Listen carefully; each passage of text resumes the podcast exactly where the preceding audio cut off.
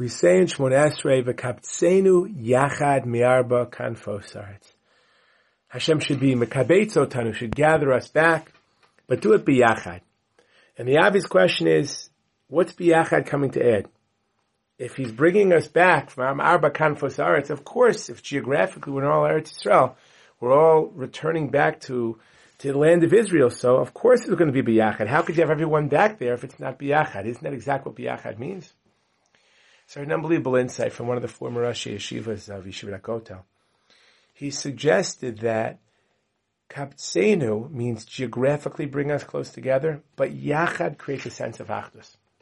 And particularly because, specifically because we come from Dalit Kanfos Aretz, there's reason for us to feel, well, our style is better than their style. Their style is not as good as our style because Sephardim have their things, Ashkenazim theirs, and Litvaks theirs, and Chassidim theirs, and Anglo-Saxon Jew, Jews one thing, and Russian Jews something else.